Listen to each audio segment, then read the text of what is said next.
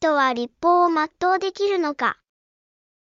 ある人は、人は立法を守ることはできないから、許してもらうしかないと教えます。しかし、こう教える人もいます。人の力で立法を守ることはできないが、神の力で守ることができる。一体、どちらが正しいのでしょうか？人は立法を全うできる。聖書は、私たちが立法を全うできることを何度も教えています。御霊によって歩くなら、私たちは立法を全うできます。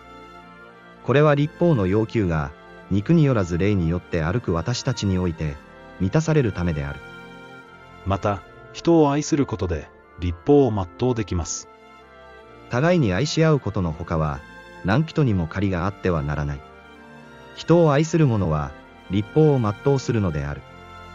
また、信仰によって、立法を全うできます。すると、信仰のゆえに、私たちは立法を無効にするのであるか。断じてそうではない。かえって、それによって立法を確立するのである。では、どの立法を全うできるのか私たちが全うできる立法は、どの立法でしょうかモーセ立法でしょうかだから、もし無活例の者が立法の規定を守るなら、その無活例は活例とみなされるではないか。かつ、生まれながら無活例のものであって立法を全うする者は、立法の文字と活例とを持ちながら立法を犯しているあなたを、裁くのである。無活例のものでも、立法を全うできるとあります。故にモーセ立法ではありません。では、その立法とは何でしょう？私たちはどの立法を愛や信仰によって全うできるのでしょうか？勧誘するな、殺すな、盗むな、貪るななど、その他に、どんな戒めがあっても、結局、自分を愛するようにあなたの隣人を愛せよというこの言葉に帰する。愛は隣人に害を加えることはない。だから、愛は立法を完成するものである。実戒です。これはキリストの立法と同じものです。キリストは、実戒の正しい守り方を人々に教えたのです。しかし、私はあなた方に言う。誰でも、情欲を抱いて女を見る者は、心の中ですでに勧誘をしたのである。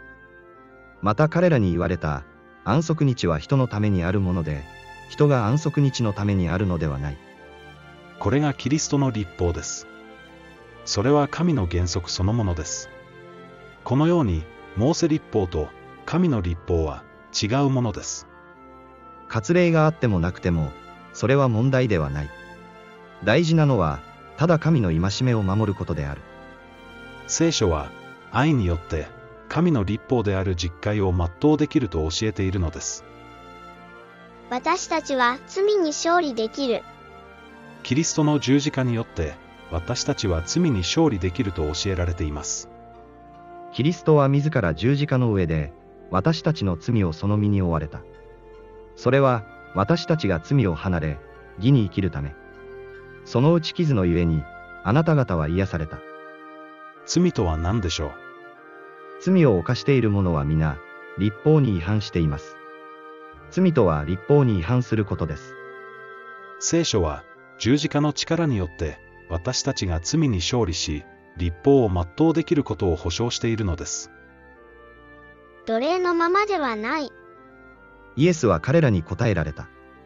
よくよくあなた方に言っておく。すべて罪を犯す者は罪の奴隷である。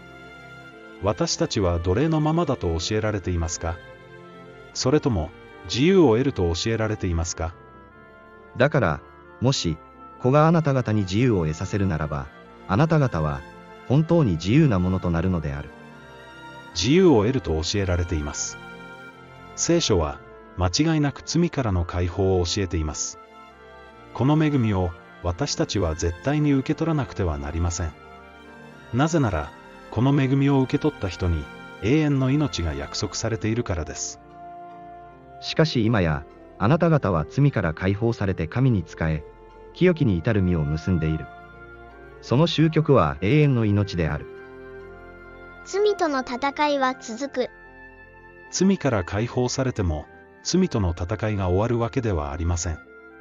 新しい体をいただくまでは、私たちの体は罪の性質を宿しているからです。私たちの主イエス・キリストによって、神は感謝すべきかな。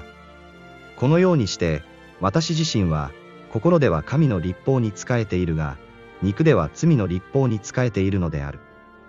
そのため、過失を犯すこともあるでしょう。だからといって、落胆することはないのです。私の子たちよ。これらのことを書き送るのは、あなた方が罪を犯さないようになるためである。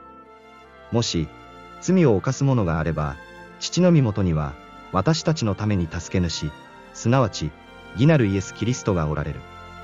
彼は、私たちの罪のための、贖いの備え物である。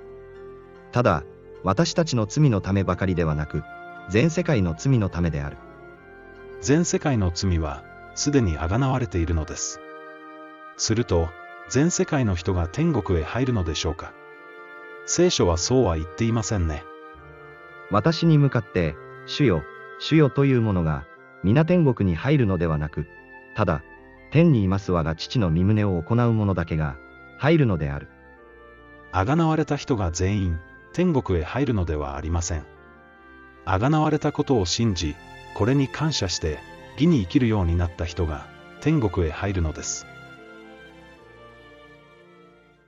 私たちは許してもらうしかない。許された人が天国へ入る。これは聖書の教えではありません。